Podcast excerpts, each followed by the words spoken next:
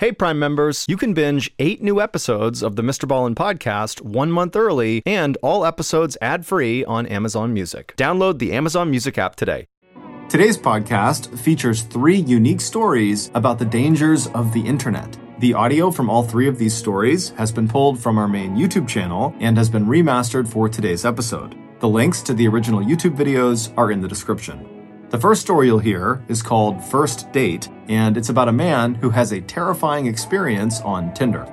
The second story you'll hear is called He Asked for Me by Name, and it's about a family who hears something strange coming from outside their window. And the third and final story you'll hear is called Influencer, and it's about a travel influencer who unknowingly falls into a trap. But before we get into those stories, if you're a fan of the strange, dark, and mysterious delivered in story format, then you've come to the right podcast because that's all we do, and we upload twice a week, once on Monday and once on Thursday. So, if that's of interest to you, please invite the Amazon Music follow button to come over to your house for a sleepover, but give them a bed with no blankets or pillows. Okay, let's get into our first story called First Date.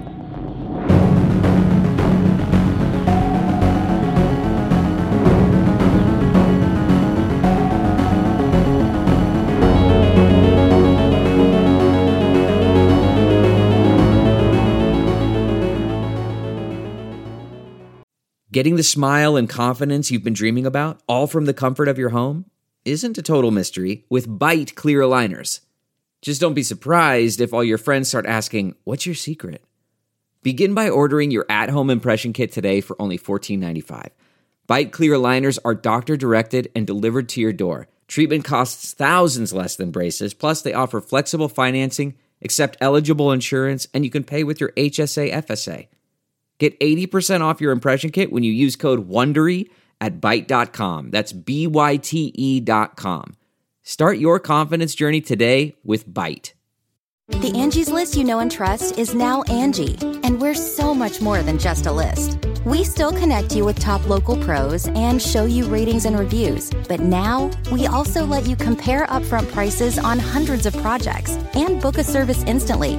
We can even handle the rest of your project from start to finish. So remember, Angie's list is now Angie, and we're here to get your job done right.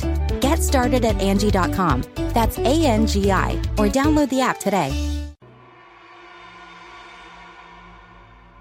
In 2018, a 21 year old brand new police officer named Derek was dumped by his longtime girlfriend.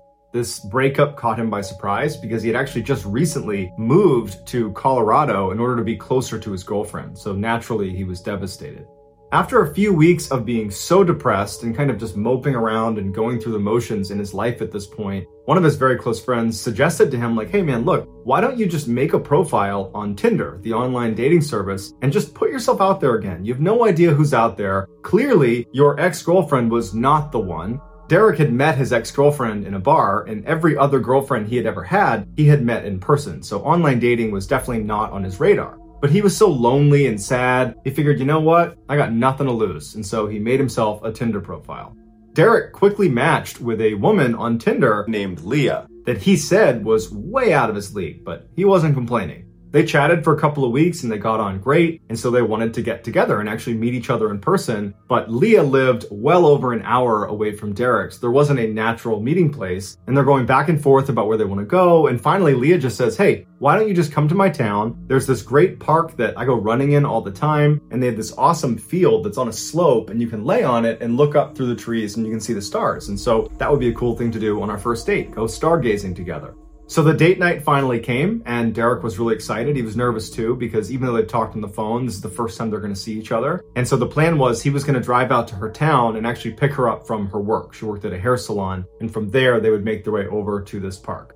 And so Derek pulls up to the hair salon right as Leah is coming outside and she's all excited and she's waving to him. She runs over and she gets in the car and they hug and kiss on the cheek. And it's like they knew each other, but they didn't know each other because their entire relationship was online or, you know, via texting or, or a phone call. And so it, it's like they had history, but they didn't. But either way, Derek was really happy and it seemed like Leah was too. From the hair salon, it was a pretty short drive to this access road that was going to bring them into this park. And when Leah told him to make this turn, it didn't look like a very well marked trail or even a marked park. It looked like this kind of random access road that Derek would not have associated with a big public park. But he doesn't know the area, and so he turns and he starts heading down this road. And the road went from cement to dirt pretty quickly. And this whole time he's thinking to himself, like, did I take a wrong turn? Does she know like where she's going? This this does not feel like the way you drive into a big park, the way she was describing. Finally, they land back on cement and they're actually on this road that's right up against this huge field. And so right away, Derek's stress is gone because now it's confirmed in his mind that, okay, that's a weird way to get into this park, but here's this huge, amazing field and we're back on a real road and, and everything's good again. Derek asked Leah, you know, where should I park? Because they're on this really narrow road and there didn't appear to be a parking lot. There also didn't appear to be anybody else on this field or on this road. It's this huge, open, beautiful space, but it, it did not look well populated or like it was well traveled. But she said, just go right up there. There's a small lot you can pull into. And so Derek starts going up this road and he sees maybe 300 feet ahead of him are dim headlights of another car making their way down the road towards him. And now it was dark enough that he couldn't really make out what kind of vehicle it was. And so he didn't know if it was going to be some big truck or, or something like that. And so what he did is he just pulled over as far to the side of the road as he could to allow this vehicle to pass, even though there was a fair amount of distance they would need to cover before they were passing him. He figured just give them the right of the road. And so as they start moving forward, he can see that it's actually this big van and they're moving pretty slowly. And he's just kind of waiting for them to pass. And he's not thinking anything of this. He's thinking that this is just another person at the park. And this van, instead of passing him, actually turns at the last second and almost goes bumper to bumper with Derek's car. He doesn't, he doesn't crash into it, but he stops just in front of Derek's car.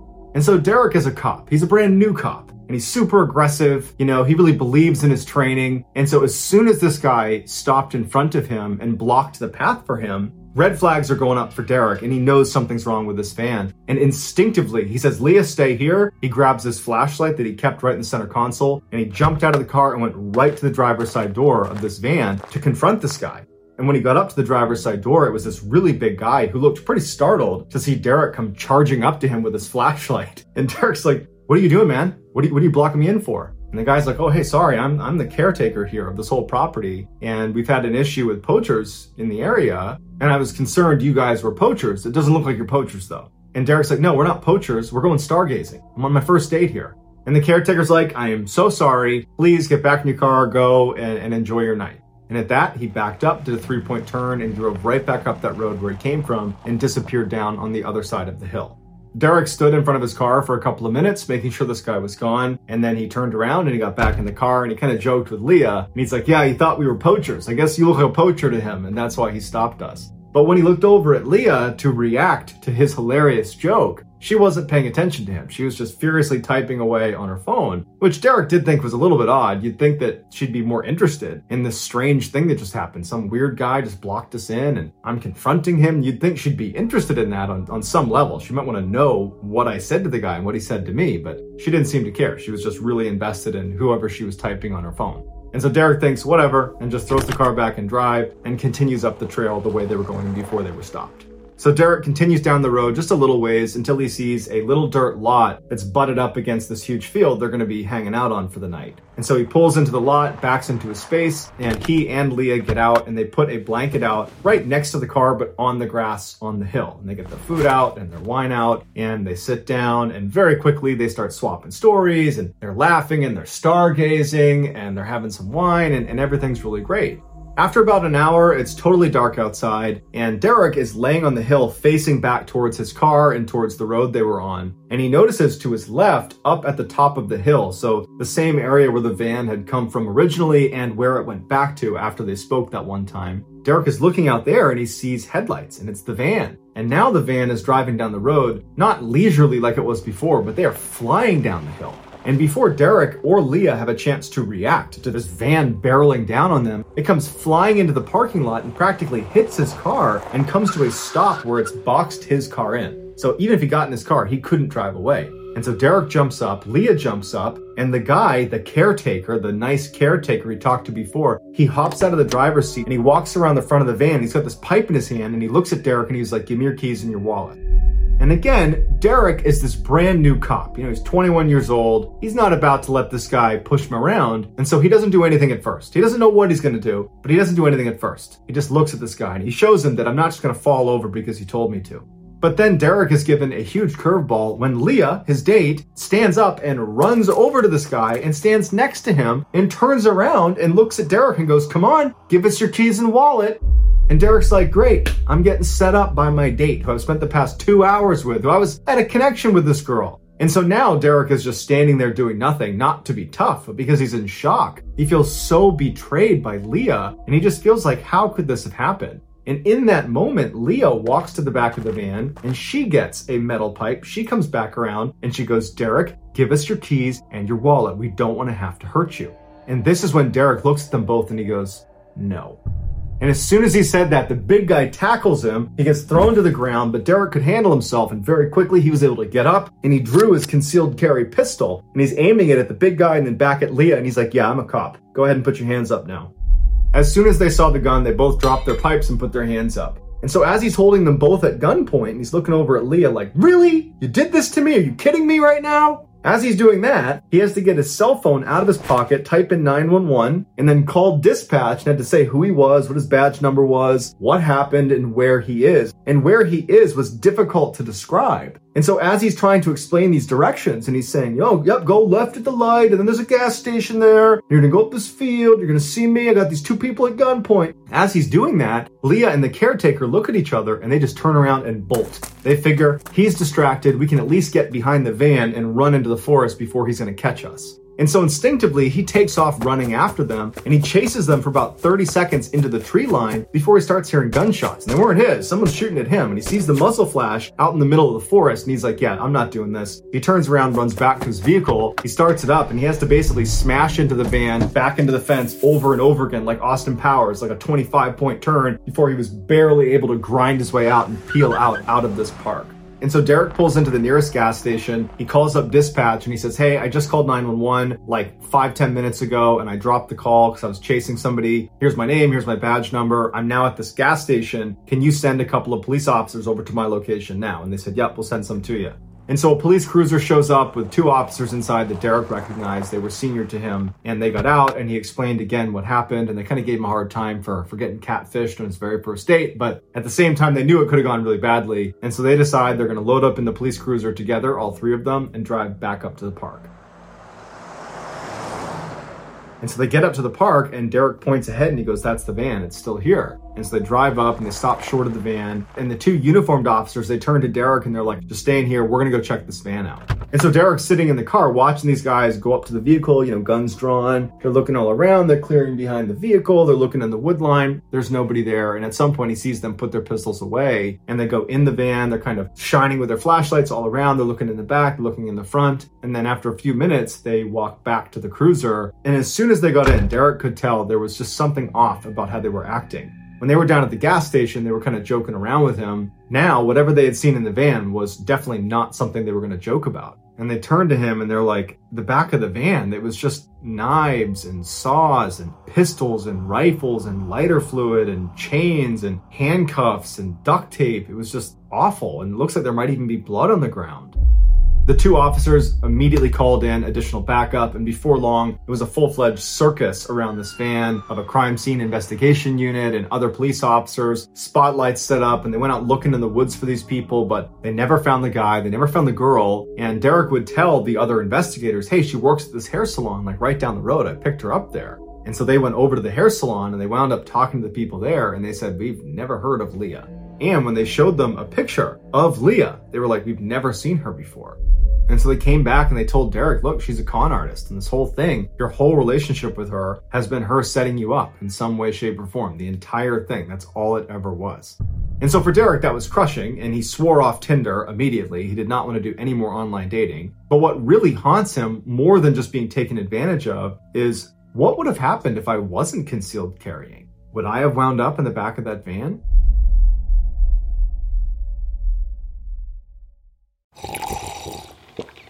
That's not just the sound of that first sip of Morning Joe. It's the sound of someone shopping for a car on Carvana from the comfort of home. That's a good blend. It's time to take it easy, like answering some easy questions to get pre qualified for a car in minutes. Talk about starting the morning right. Just like customizing your terms so your car fits your budget. Mm-mm-mm. Visit Carvana.com or download the app to experience car shopping the way it should be convenient, comfortable. Ah.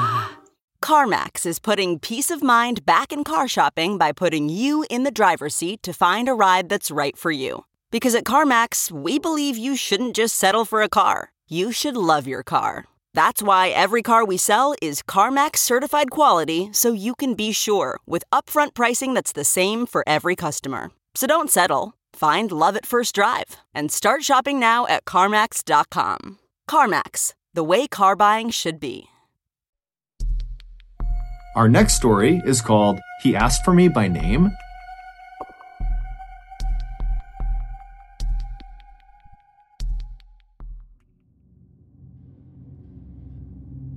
In the summer of 2019, a grandmother named Barbara was looking after her grandkids for the weekend while her daughter and her husband were out of town.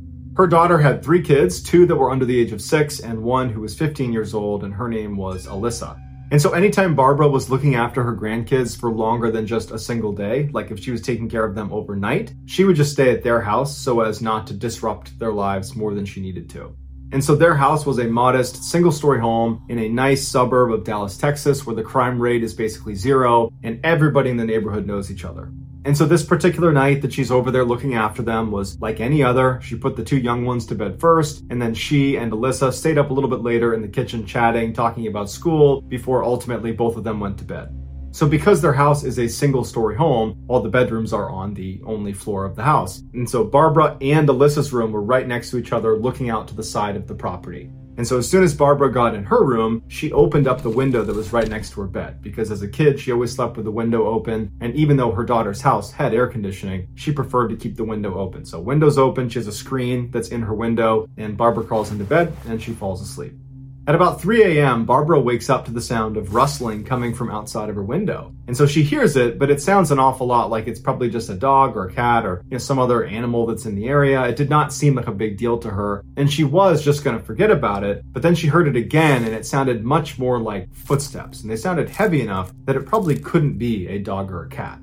And so she rolled over onto her elbows and she pulled the curtain aside just enough to look out the screen door. And so the moon was out, so there was pretty good illumination, and so she could clearly see the side of the house. She could see the side of the house, she could see the fence that separated their property and their neighbors, and then she could see the neighbor's house and all their lights are off. And she noticed propped up against the fence on their side of the fence, so on their property, was this bike that she didn't recognize. And she's looking at it thinking, is that Alyssa's bike? It's too big to be either of the six year old's bikes. Whose bike is that?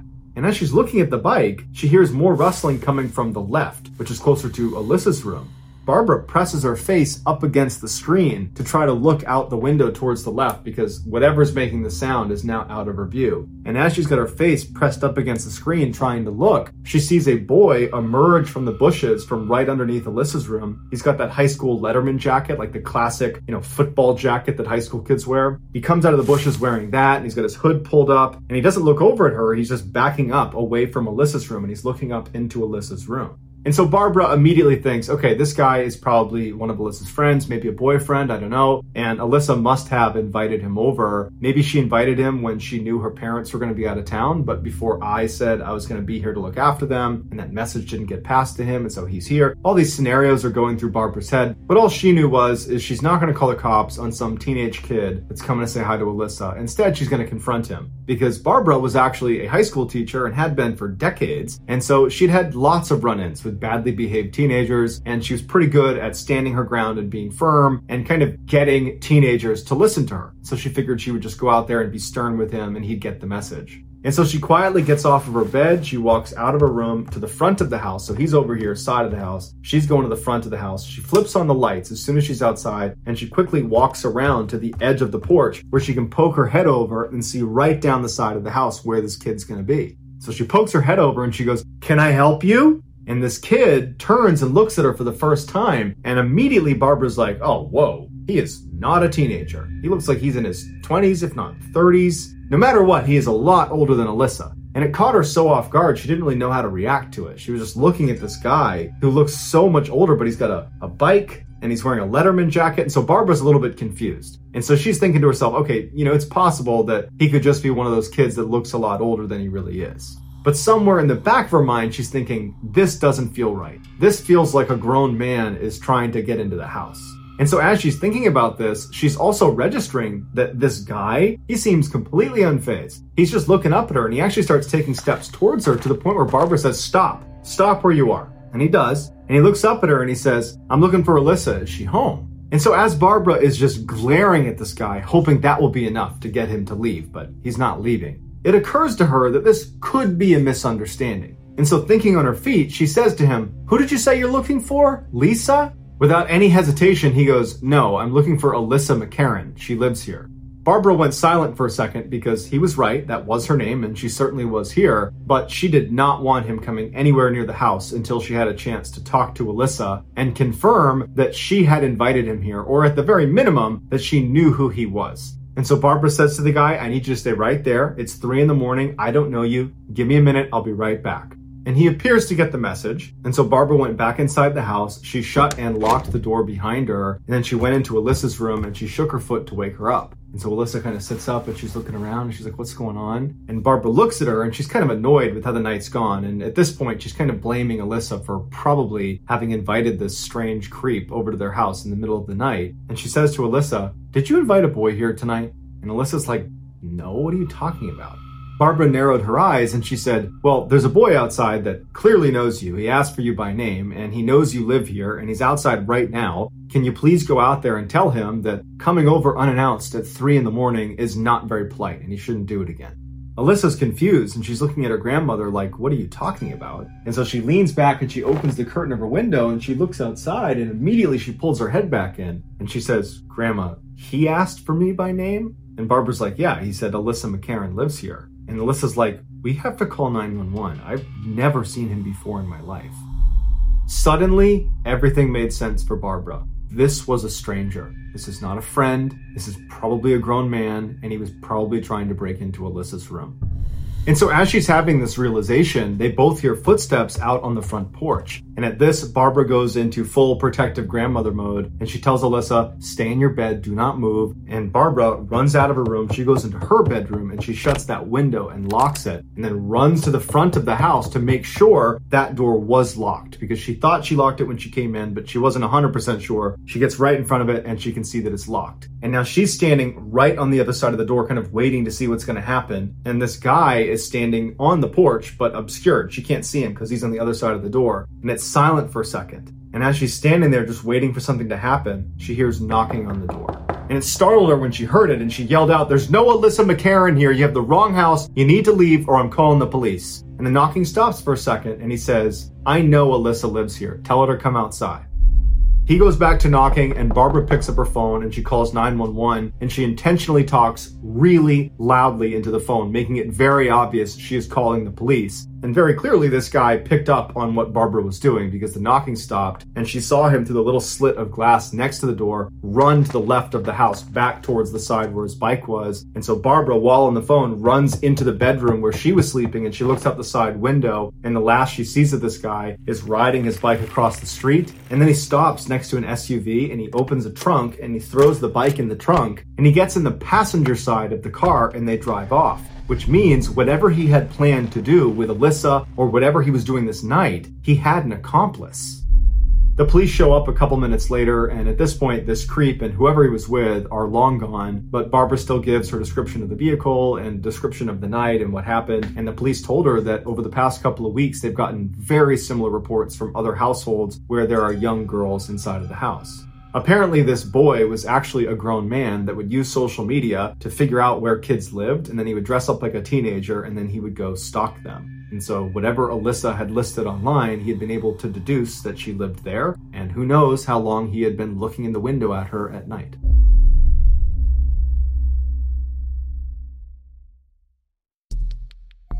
The next and final story of today's episode is called Influencer.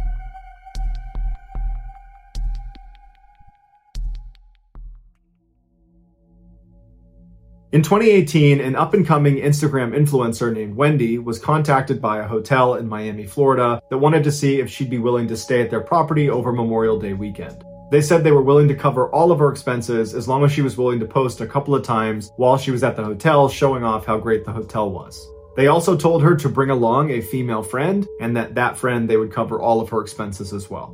Even though Wendy didn't know if she had any girl friends that would want to do this with her, she was so eager to take them up on this opportunity because she was trying to make being an influencer be her full-time job. And so opportunities like this were huge for her. And so she said yes, even before she knew if she could bring along a friend like they asked her to. And so, sure enough, over the next couple of days, as she reached out to her network to see if there's any females that wanted to come with her, everybody was either busy or wasn't that interested or they had plans. And so, since she did not want to cancel, she thought, well, it can't be that big of a deal if I bring along a male friend. And so she reached out to her good friend Mitch, who's this six foot four athletic guy who was just one of her close friends. And she said, Hey, would you mind coming along with me to this thing in Miami over Memorial Day weekend? I just, I, I need someone to go with me. They asked for a female, but you know, you're going to have to do. And so Mitch agreed to do it, and Wendy thought to herself, well, worst case scenario is they're not willing to pay for Mitch's, you know, expenses and that she would pay for them, and she told Mitch as much. And so they thought that was just fine. They figured that was a good solution. And so the day arrives and Wendy and Mitch are really excited about this trip. You know, they don't often get to go travel around as influencers. And so they hop on a plane, they fly first class to Miami. When they get there, they go down, they get their bags at a baggage claim, and then they go out to the curb. And right away, Wendy sees there's this really well dressed guy with dark sunglasses on, and he's holding up a sign that has her last name on it and the logo of the hotel on it. And so she waves to him and walks over, and Mitch is following right behind. And this guy looks at her and he says, Okay, well, where's your friend? And that's when she says, Oh, well, actually, you know, I brought Mitch because none of my girlfriends wanted to go. So I brought Mitch along.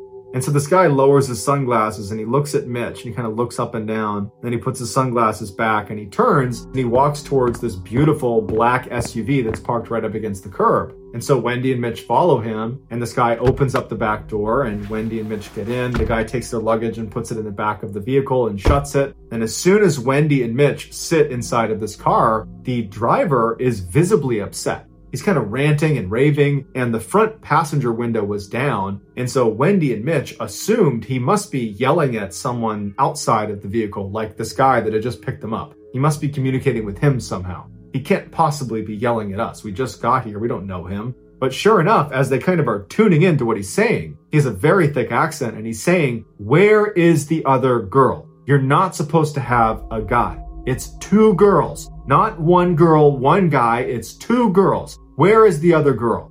As Wendy is hearing this, she feels so uncomfortable, not just for herself, but for Mitch too, because she asked him to come along and had said, Oh, it won't be a big deal. They won't mind. But I mean, clearly they do mind. And so Wendy's trying to explain to the driver that I know you asked for a female friend, but I didn't have a female friend. And so I brought him along. I will pay for him. I'm not asking you guys to pay for him. I'll pay for everything that he touches. I'll pay for his hotel, his flight, everything. But the driver didn't seem that upset about who was paying for Mitch. His frustration came from a place of being frustrated, like they weren't going to be able to do whatever they had planned to do because now Mitch is in the mix. And so as Wendy and the driver are kind of going back and forth and the driver's getting more and more frustrated, the guy that had originally greeted Wendy and Mitch hopped in the front seat and he and the driver started arguing with each other in Portuguese. And so for about a minute, Wendy and Mitch are looking at each other like, what is going on here? And these guys are yelling at each other and then they stop and the driver turns around again and one more time he says to Wendy, where is the other girl? And Wendy says, there is no other girl. It is Mitch and I. That is it. At this point, the driver makes a sound like he was disgusted with both of them and he raises his hand up like this and he turns to face the road in front of him. And the guy that had originally greeted Wendy and Mitch, he gets out of the passenger seat, goes around to the back, opens the back of the truck, takes their luggage out, throws it onto the curb, goes to the door that is closest to Mitch, opens it up, and he tells them to get out. And so Wendy and Mitch climb back out onto the curb. The guy shuts the door behind them. He hops back in the front seat and that car peels away. That was it. At this point, Wendy's thinking to herself, I bet those two guys have nothing to do with the hotel and the people that I had been communicating with to set this whole thing up. I bet they are just the drivers and they were told to pick up two girls and we showed up with a girl and a guy and it screwed them up and they got mad and they got really mad, I guess, and then they left. And so I bet if I can just get in touch with the people at the hotel, the people I had spoken to, that they can clear this whole thing up. And so she opens up her email and she sends a message to Marissa, who was one of the people at the hotel that she had been going back and forth with when she was buying her plane ticket. And then she sent another message to the Instagram account that had over 10,000 followers that she had been going back and forth with quite a bit that had actually originally reached out to her. And so for a couple of minutes, Wendy is watching her phone, waiting for a response. And at some point, Mitch says to her, you know, by the time we get a response to either your, you know, Instagram DM or your email, we probably could have just taken an Uber over to the hotel and spoken to them directly. So why don't we just go do that? And so they agree, they hop in an Uber and they drive the short distance to this hotel. And as soon as they get out, Wendy notices something that at the time did not seem like a big deal, which was the logo of the hotel, the one in real life right in front of her. It was a little bit different than the one that is on the Instagram page, the one she had been talking back and forth with. That was their profile picture. It's different than the one in real life. And so that stood out to her just because she had looked at that page a number of times but it was definitely the same hotel, and so she didn't think much of it. And she and Mitch walked inside right up to the front desk, and Wendy asked to speak with a manager. And shortly thereafter, a manager comes out and she asks Wendy and Mitch to come into her office. They go inside, and she says, Okay, guys, what's going on? What do you need? And so Wendy explains the framework of the deal she had negotiated with Marissa. And she said, Look, you know, when I got to the airport, the guys that picked us up were incredibly rude and they wouldn't give us a ride here. And I just want to let you know what happened. You know, we don't care. We got a ride here, but we just figured you should know. And the woman looks at her kind of puzzled and she says, Who was the person you talked to? You said Marissa? And Wendy's like, Yeah, Marissa. She's the, uh, the marketing person here. And the manager looks at her and she says, No, I'm the marketing person and my name's Kelly. I think you're at the wrong hotel because we don't have any influencers that are here right now and, and I would have known about this. Wendy can't believe it and she pulls up the Instagram page she's been talking to and she shows it to the manager. And the manager takes it and she's pretty surprised by what she's looking at. And she's like, This is our old account. We deleted this, or I thought we deleted this. We have a new one because we rebranded. We have a brand new logo. Everything's new. And we just felt like we'd start fresh. So I don't know. I don't know who owns this account now, but that is our account. It's just we don't use it anymore. I, I, I don't know how anyone got a hold of it. At this point, it clicked for Wendy that this whole thing was a facade, that this whole time she was being conned. And what really scared her is to what end? What were they trying to do with her? Had she shown up with the other female friend, what would they have done with her? But at this moment, Wendy just feels totally overwhelmed by the entire moment. She's so embarrassed that she thought this was real and she dragged Mitch along and this whole thing was just fake. She's so embarrassed that she just approached this manager who basically said, That's all fake. And so she just wanted to leave. And so she stands up and she says, You know, I'm really sorry for wasting your time to the manager. And she and Mitch leave. She goes outside and she just sits down and she's crying. And Mitch says, Hey, you know, you really ought to call the police and let them know this happened because, you know, clearly there were plans for you and, you know, had you brought a female friend and they can't have been good plans. I think you need to let the police know that this scam exists. And so Wendy does call the police and she explains what happened. And she's surprised when they say, Hey, where are you right now? We'd love to send a detective over to you to talk to you a little bit more about what happened. And so Wendy tells them where they are. And, you know, she's a little bit surprised that they want to send a detective over to talk about this because in her mind, this isn't that big of a deal. I mean, it's a big deal to her and to Mitch, but nothing really happened. But either way, they go sit on the bench right outside the hotel and they wait for the detective to show up. And just a couple of minutes later, he does. He walks up, he introduces himself, and he says, Hey, let's go inside and grab a table and we can chat. And so they go inside and they sit down, and Wendy and Mitch go over their story one more time. And after they're done, the detective says, Look, I don't mean to scare you, but I do want you to understand just how serious of a situation you guys were just in. So in Miami, human traffickers use these phony hotel Instagram accounts to attract young women like yourself to Miami in order to be trafficked. And so they will buy these old business Instagram accounts from companies that have either rebranded or who are going out of business. They'll, they'll pay top dollar to acquire those Instagram accounts. And then they will use them in order to get people like you to come to Miami. And so, probably the only reason they didn't follow through on their operation is because you brought Mitch along who posed a threat to them. And so that's why they were upset with you, and that's why they decided it wasn't worth it. So, even though this must have been incredibly traumatic for you, I'm sure you were spared a much worse fate.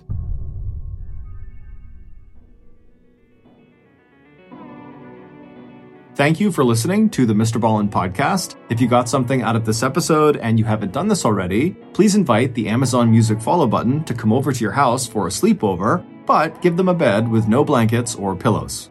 This podcast airs every Monday and Thursday morning, but in the meantime, you can always watch one of the hundreds of stories we have posted on our main YouTube channel, which is just called Mr. Ballen.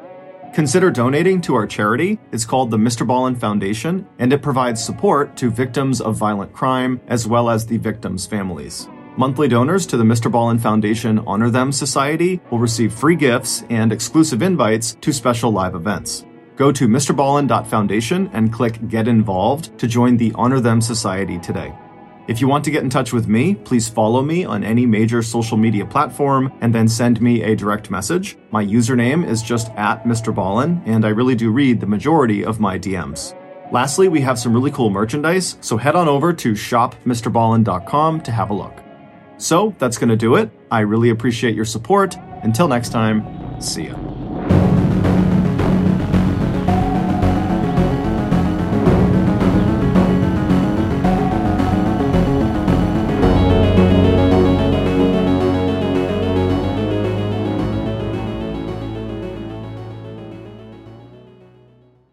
Hey, Prime members, you can binge eight new episodes of the Mr. Ballen podcast one month early and all episodes ad free on Amazon Music. Download the Amazon Music app today. And before you go, please tell us about yourself by completing a short survey at wondery.com/slash survey. Have you ever wanted to just start again? Quit your nine to five, skip town, and go escape to a desert island of your dreams? Well, that's exactly what Jane, Phil, and their three kids did when they traded their English home for a tropical island they bought online at a bargain price. But soon, they all discover that paradise has its secrets, because the locals claim the islands belong to them. And for Jane and Phil, family life is about to take a terrifying turn. From Wondery, this is The Price of Paradise, the real life story of an island dream that turns into a living nightmare, one which leads to kidnap, corruption, and murder. Follow The Price of Paradise wherever you listen to podcasts, or binge the entire season ad-free by subscribing to Wondery Plus in the Wondery app or on Apple Podcasts.